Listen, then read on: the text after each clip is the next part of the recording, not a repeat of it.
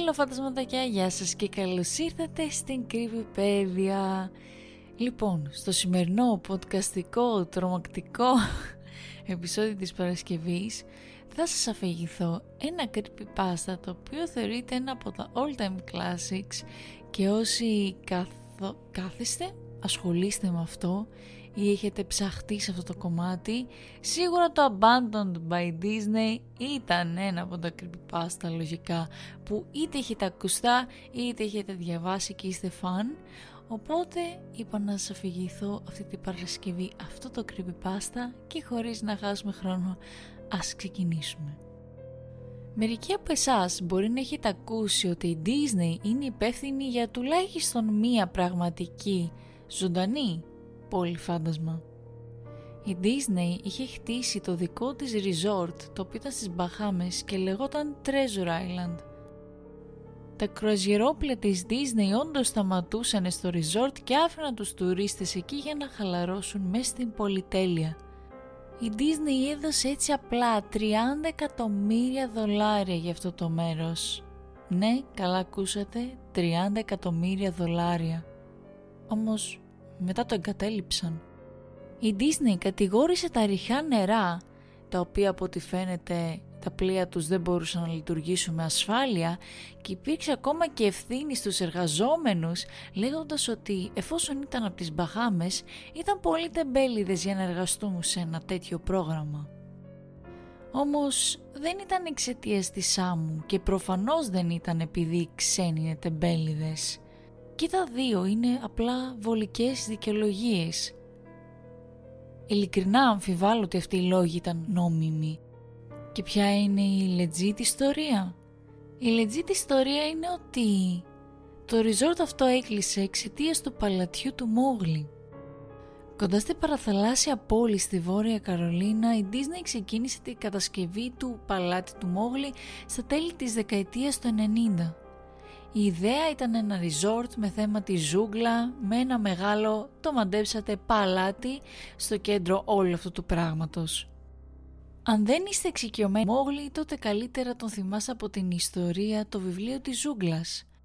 Είναι ένα εγκαταλελειμμένο παιδί στη ζούγκλα που ουσιαστικά τον μεγάλωσαν τα άγρια ζώα και ταυτόχρονα απειλούνταν ή καταδιώκονταν από άλλα ζώα.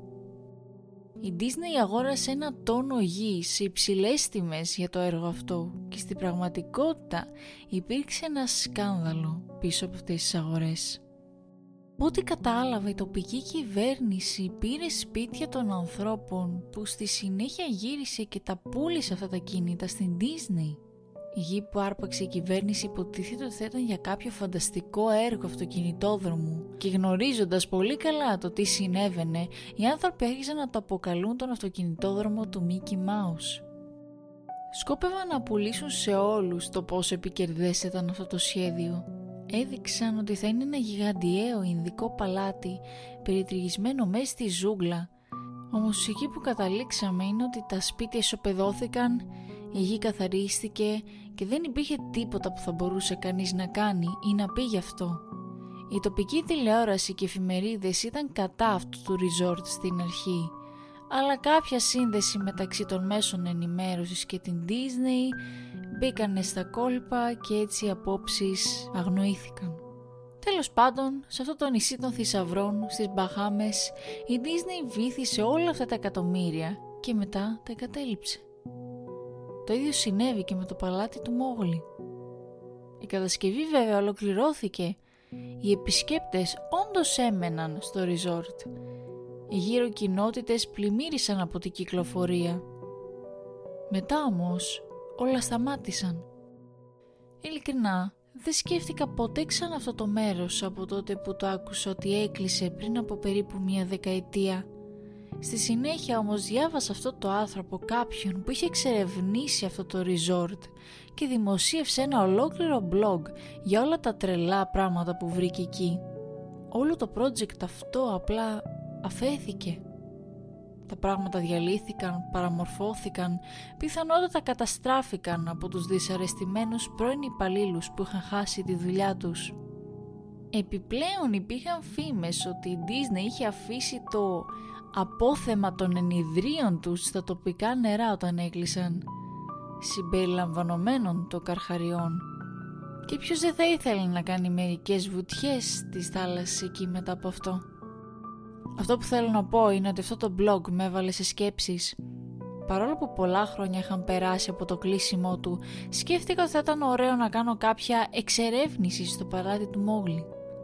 Να τραβήξω μερικές φωτογραφίες, να γράψω την εμπειρία μου και πιθανώς να δω αν υπήρχε κάτι που θα μπορούσα να πάρω ως ενθύμιο. Δεν θα πω ότι βιάστηκα για να φτάσω εκεί γιατί ειλικρινά μου πήρε άλλο ένα χρόνο αφού βρήκα για πρώτη φορά εκείνο το άρθρο. Και φυσικά κανένας επίσημος ιστότοπος στη Disney δεν έκανε αναφορά σε αυτό το τόπο. Ήταν λες και δεν υπήρξε ποτέ. Ακόμα πιο περίεργο ωστόσο ήταν ότι κανείς πριν από μένα δεν είχε σκεφτεί να κάνει blog για τον τόπο αυτό ή ακόμη και να δημοσιεύσει έστω και μια φωτογραφία. Κανείς από τους τοπικούς ιστοτόπους, τηλεόρασης ή τις εφημερίδες δεν είχαν πει ούτε μια λέξη για αυτό το μέρος Πρόσφατα έμαθα ότι οι εταιρείες μπορούν να ζητήσουν από την Google να σβήσουν αποτελέσεις χωρίς σοβαρό λόγο. Και μάλλον, πιθανότατα, δεν είναι ότι κανείς δεν μίλησε για το resort, αλλά μάλλον τα λόγια τους ήταν απρόσιτα. Και έτσι στο τέλος δεν μπορούσα να βρω το μέρος. Το μόνο που είχα ήταν ένας παλιός χάρτης που είχα λάβει από το ταχυδρομείο τη δεκαετία του 90. Ήταν ένα διαφημιστικό για τον κόσμο της Disney και από ό,τι φαίνεται αυτό ήταν το πιο πρόσφατο που μπορούσα να βρω. Δεν είχα σκοπό να το κρατήσω, ψάχνοντας τα συρτάρια μου από τις κούτες που είχα από τότε που μου παιδί, όλες αυτές τις αναμνήσεις, τουλάχιστον το βρήκα. Οι ντόπιοι δεν βοήθησαν καθώς οι περισσότεροι είτε ήταν μετανάστες που είχαν μετακομίσει πρόσφατα ή και οι παλιοί κάτοικοι που απλώς με κοιτούσαν παράξενα από τη στιγμή που ανέφερνα το παλάτι του Μόγλη. Ήμουν στο μονοπάτι λίγο πριν φτάσω. Είχα δει τα τροπικά φυτά να φυτρώνουν ξανά στο έδαφος που ανήκανε και προσπαθούσαν να κυριεύσουν από τα άλλα φυτά τα οποία είχαν εγκαταστήσει οι εργάτες της Disney. Ήμουν έκπληκτος όταν έφτασα στις μπροστινές πύλες του resort. Τεράστιες ξύλινες πύλες των οποίων τα στηρίγματα ένοιαζαν σαν να είχαν κοπεί Κρεμασμένο στη πύλη ήταν ένα κομμάτι μετάλλου το οποίο από ό,τι φαίνεται ήταν ζωγραφισμένο με χέρι και είχε την εξής φράση «Εγκαταλελειμμένο από την Disney». Ήταν σαφές ότι μάλλον το έκανε κάποιος προηγούμενος ντόπιος ή υπάλληλος που ήθελε να κάνει διαμαρτυρία.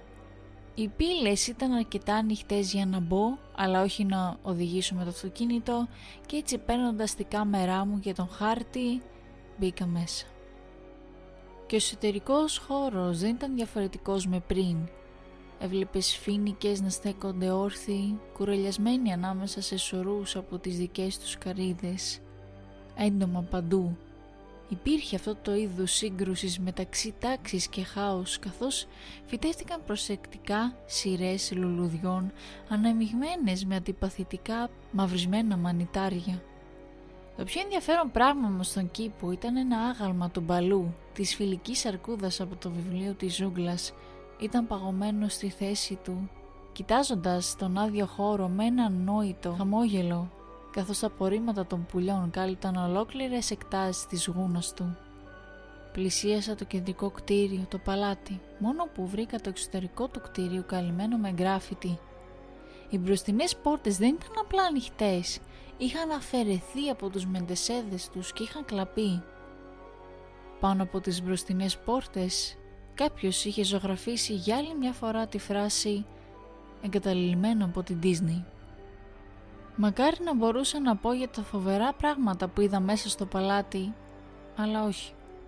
Το εταιρικό του κτηρίου ήταν τόσο γυμνό, πραγματικά πιστεύω ότι οι άνθρωποι είχαν κλέψει τη τραπεζαρία από τους τοίχους οτιδήποτε ήταν υπερβολικά μεγάλο για να κλαπεί όπως τα γραφεία, τα γιγαντιαία ψεύτικα δέντρα, όλα να πάβονταν εκεί μέσα. Οι τουαλέτες ήταν στην ίδια κατάσταση με το υπόλοιπο μέρος. Ακριβώς όπως το resort, κάποιος είχε συνθλίψει κάθε πορσελάνη βρύση. Αυτό που ήταν περίεργο όμως είναι ότι οι τουαλέτες και οι νεροχύτες έσταζαν ή απλά έτρεχαν ελεύθερα. Μάλλον θα έπρεπε να είχαν κλείσει την παροχή του νερού εδώ και πολύ, πολύ καιρό. Υπήρχαν πολλά δωμάτια στο resort, αλλά φυσικά δεν είχα χρόνο να τα δω όλα. Τα λίγα που κοίταξα δεν ήταν και στην καλύτερη κατάσταση και δεν ποτέ εκεί. Σε κάποια φάση πίστευα ότι υπήρχε πραγματικά μια τηλεόραση ή ένα ραδιόφωνο σε ένα δωμάτιο καθώς νόμιζα ότι άκουγα μια ήσυχη συζήτηση. Αν κοίτα σαν ψήθυρος, ίσως η αναπνοή μου που αντιχούσε στη σιωπή να ήταν αυτό που έφταιγε. Αλλά ακουγόταν σαν... Δεν το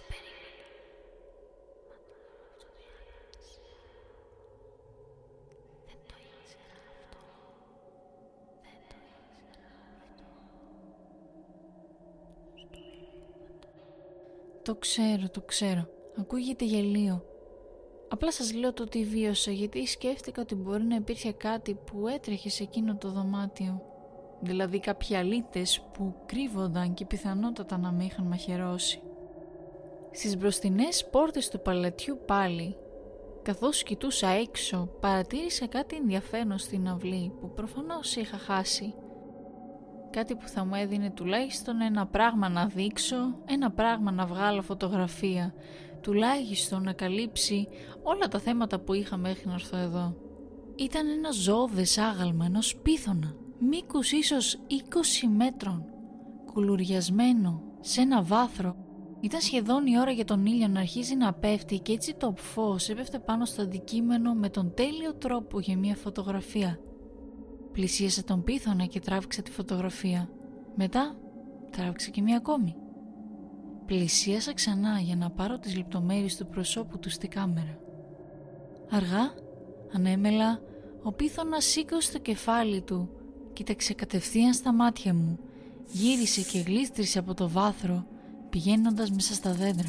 Η Disney είχε απελευθερώσει όλα τα εξωτικά ζώα του στον κήπο Ακριβώς εκεί που καθόμουνα ήταν το σπίτι των ερπετών. Έπρεπε να το καταλάβω.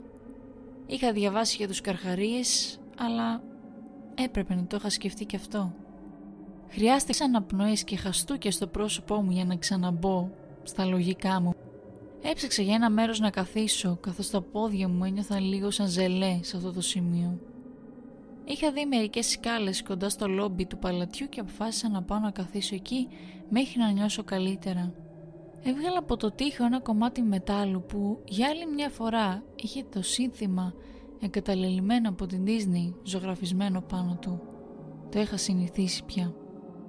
Η σκάλα οδηγούσε προς τα κάτω, κάτω από το επίπεδο του εδάφους. Χρησιμοποιώντας το φλάς της κάμερας ως φακό μπορούσα να δω ότι η σκάλα κατέληγε σε μια μεταλλική πόρτα με λουκέτο. Η ταμπέλα στη πόρτα έγραφε «Μασκότ μόνο, ευχαριστούμε». Αυτό με χαροποίησε για δύο λόγους. Πρώτον, μια περιοχή μόνο για μασκότ θα έχει σίγουρα κάτι ενδιαφέρον να βρεις. Δεύτερον, το λουκέτο ήταν ακόμα στη θέση του Άρα κανείς δεν είχε πάει εκεί κάτω. Ούτε οι βάνδαλοι, ούτε οι ντόπιοι, κανείς. Αυτό ήταν το μόνο μέρος που θα μπορούσα πραγματικά να εξερευνήσω και ίσως να βρω κάτι ενδιαφέρον να φωτογραφίσω ή να πάρω. Είχα έρθει στο παλάτι στην ουσία, συμφωνώντας με τον εαυτό μου ότι θα πάρω ό,τι θέλω γιατί το έχουν εγκαταλείψει. Δεν χρειάστηκαν και πολλά για να σπάσει η κλειδαριά. Βασικά, να το ξαναπώ. Δεν χρειάστηκαν πολλά για να σπάσει η μεταλλική πλάκα στον τοίχο στην οποία ήταν γατζωμένο το λουκέτο. Ο χρόνος είχε κάνει το μεγαλύτερο μέρος της δουλειάς και ήμουν στη θέση να βγάλω τη μεταλλική πλάκα και να τραβήξω τα πάντα από εκεί και έτσι η πόρτα άνοιξε. Η περιοχή μόνο για μασκότ ήταν μια πολύ ευπρόσδεκτη αλλαγή σε σχέση με τα υπόλοιπα που είδα. Πρώτον, κάθε Δεύτερο ή τρίτο φως φωτιζόταν παρόλο που τρεμόπαιζαν ή ξεθόριαζαν τυχαία. Επίσης, τίποτα δεν είχε κλαπεί ή σπάσει. Τα τραπέζια είχαν σημειωματάρια και στυλό, υπήρχαν ρολόγια, οι καρέκλες ήταν διάσπαρτες γύρω και υπήρχε ακόμη και ένα μικρό δωμάτιο διαλύματος με μια παλιά στατική τηλεόραση και μακρά σάπια τρόφιμα και ποτά στους πάγκους. Ήταν λες και βρισκόσουν σε μια ταινία αποκάλυψη ζόμπι όπου όλα είχαν μείνει σε μια κατάσταση εκένωσης. Καθώς περπατούσε στους διαδρόμους του υπογείου, τα αξιοθέατα γινόντουσαν όλο και πιο ενδιαφέροντα. Οποιοδήποτε ξύλο και να κουμπούσα βάζοντας και τη μικρότερη πίεση, διαλύοντας σε πολτό και ακόμα και που κρέμοντας σε γάντζους, διαλύοντας σε νήματα και μόνο που προσπαθούσα να τα ξεκουμπώσω. Ένα πράγμα ήταν αυτό που με ενοχλούσε και αυτό ήταν ότι το φως γινόταν όλο και πιο αραιό και αναξιόπιστο καθώς προχωρούσα όλο και πιο μέσα. Τελικά έφτασα σε μια μαύρη και κίτρινη ρηγέ πόρτα που έγραφε «Προετοιμασία χαρακτήρων 1». Η πόρτα δεν άνοιγε στην αρχή. Σκέφτηκα ότι εδώ φυλάσσονταν τα κουστούμια και σίγουρα ήθελα μια φωτογραφία αυτού του χάους. Όσο και αν προσπαθούσα ή όποια αγωνία και αν προσπαθούσα, η πόρτα δεν κουνιόταν μέχρι που τα παράτησα και άρχισα να φεύγω. Τότε ήταν που ακούστηκε ένας ελαφρύς ήχος και η πόρτα άνοιξε αργά. Μέσα το δωμάτιο ήταν εντελώς σκοτεινό, κατάμαυρο. Χρησιμοποίησα το φλάς της κάμερας για να ανοίξω ένα διακόπτη, αλλά δεν υπήρχε τίποτα. Καθώς έκανα την έρευνά μου, άκουσα ένα δυνατό ηλεκτρικό θόρυβο. Σειρές φώτων από πάνω αναβόσβηναν Χρειάστηκαν ένα δευτερόλεπτο για τα μάτια μου να προσαρμοστούν και φαινόταν το φως συνέχιζε να γίνεται όλο και πιο δυνατό μέχρι που νεκραγούν όλες οι λάμπες. Αλλά πάνω που νόμιζα θα γινόταν αυτό, τα φώτα χαμήλωναν και σταθεροποιήθηκαν. Το δωμάτιο ήταν ακριβώς όπως το είχα φανταστεί. Διάφορα κοστούμια της Disney κρεμασμένα στους στίχους, σαν παράξενα πτώματα κινουμένων σχεδίων κρεμασμένα από αόρατα στηρίγματα. Αυτό που βρήκα όμως περίεργο και αυτό που ήθελα να φωτογραφίσω αμέσως ήταν ένα κουστούμι του Μίκη Μάου στο κέντρο του δωματίου. Σε αντίθεση με τις άλλες στολές ήταν ξαπλωμένη στο κέντρο της αίθουσας σαν θύμα δολοφονίας. Η γούνα στο κουστούμι ήταν σάπια και είχε κενά. Αυτό που ήταν ακόμα πιο περίεργο ήταν ο χρωματισμός του κουστούμιου. Ήταν σαν να είχα τραβήξει μια αρνητική φωτογραφία του πραγματικού Μίκη Μάους. Υπήρχε μαύρο εκεί που θα έπρεπε να υπήρχε άσπρο και άσπρο εκεί που θα έπρεπε να είχε μαύρο. Οι κόκκινες φόρμες του ήταν μπλε. Το θέαμα αυτό ήταν τόσο απίστευτο που ανέβαλα τη φωτογράφηση όλου αυτού του πράγματος μέχρι το τέλος. Τράβηξα όμως μια φωτογραφία με τα κουστούμια κρεμασμένα στους τοίχους από όλες τις γωνίες με τα άθλια πρόσωπα τους να φαίνονται. Μετά Βρήκα το κεφάλι ενός χαρακτήρα, του Donald Duck, στο βρώμικο πάτωμα. Πήγα να το πάρω προσεκτικά για να μην καταρρεύσει το πράγμα στα χέρια μου. Καθώς κοιτούσα το πρόσωπό του, ένας δυνατός ήχος με έκανε να πηδήξω με τρόμο. Καθώς κοιτούσα το μουχλιασμένο πρόσωπό του, δυνατός ήχος με έκανε να πηδήξω από τρόμο. Κοίταξα κάτω από τα πόδια μου και εκεί ανάμεσα υπήρχε ένα ανθρώπινο κρανίο Είχε πέσει από το κεφάλι της μασκότ και θυματίστηκε σε κομμάτια στα πόδια μου. Μόνο το άδειο πρόσωπο και κάτω ο γνάθος παρέμειναν, κοιτώντας με. Έριξα το κεφάλι της πάπιας αμέσως και κινήθηκα προς την πόρτα. Καθώς στεκόμουν εκεί, κοίταξα πίσω για άλλη μια φορά το κρανίο. Έπρεπε να το τραβήξω μια φωτογραφία. Έπρεπε, παρόλο που φαίνεται ανόητο, δεν είχα καμία αμφιβολία στο μυαλό μου ότι αυτό ήταν βαριά αμέλεια, αλλά η Disney ήταν υπεύθυνη γι' αυτό.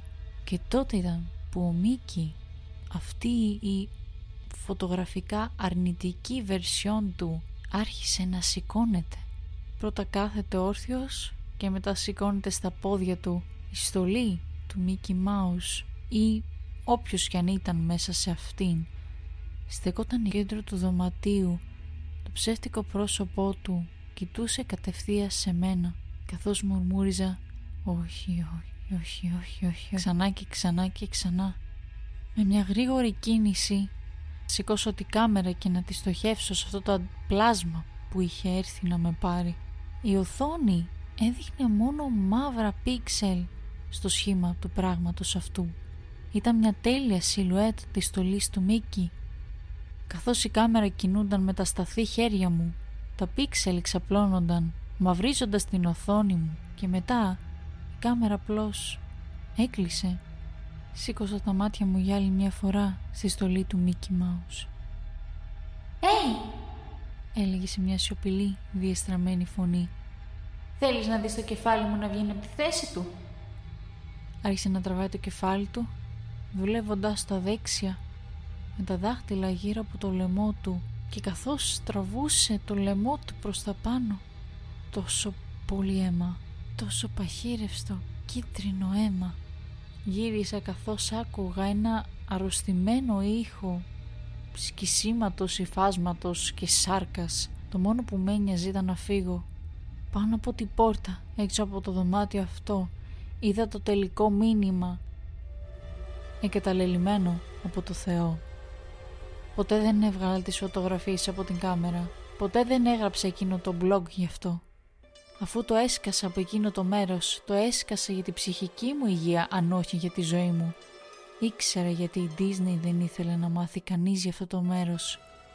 Δεν είναι ότι δεν ήθελα να μπει κανείς σαν εμένα. Είναι ότι δεν ήθελα να βγει κάτι σαν κι αυτό. Και εδώ φαντασματάκια φτάνουμε στο τέλος του επεισοδίου. Ελπίζω να σας άρεσε αυτή η ιστορία, αυτό το creepypasta. Θεωρώ ότι είναι πολύ ιδιαίτερη και κυρίως άμα φανταστείτε ότι η ιστοσελίδα από την οποία διάβασα την ιστορία αυτή είναι του, βγήκε το 13 δεν μπορώ να φανταστώ πόσο πιο παλιά παίζει να είναι όντως. Αλλά ναι, σας ευχαριστώ πάρα πολύ που καθίσατε και το ακούσατε, ελπίζω να το απολαύσατε. Άμα θέλετε να βρείτε το podcast στο Instagram πατήστε παπάκι κρυπηπέδια και αν γουστάρετε τρομακτικά gameplays υπάρχει και YouTube κανάλι της κρυπηπέδια που παίζουμε horror παιχνίδια. Αλλά πέρα από αυτό guys, θα τα πούμε την επόμενη Παρασκευή με το Christmas Special. Θα χαρώ πάρα πολύ να σας δω και εκείνη την Παρασκευή και σας ευχαριστώ και πάλι πολύ που καθίσατε και με ακούσατε. Σας εύχομαι καλό βράδυ, καλή συνέχεια, να προσέχετε και θα τα πούμε. Bye bye!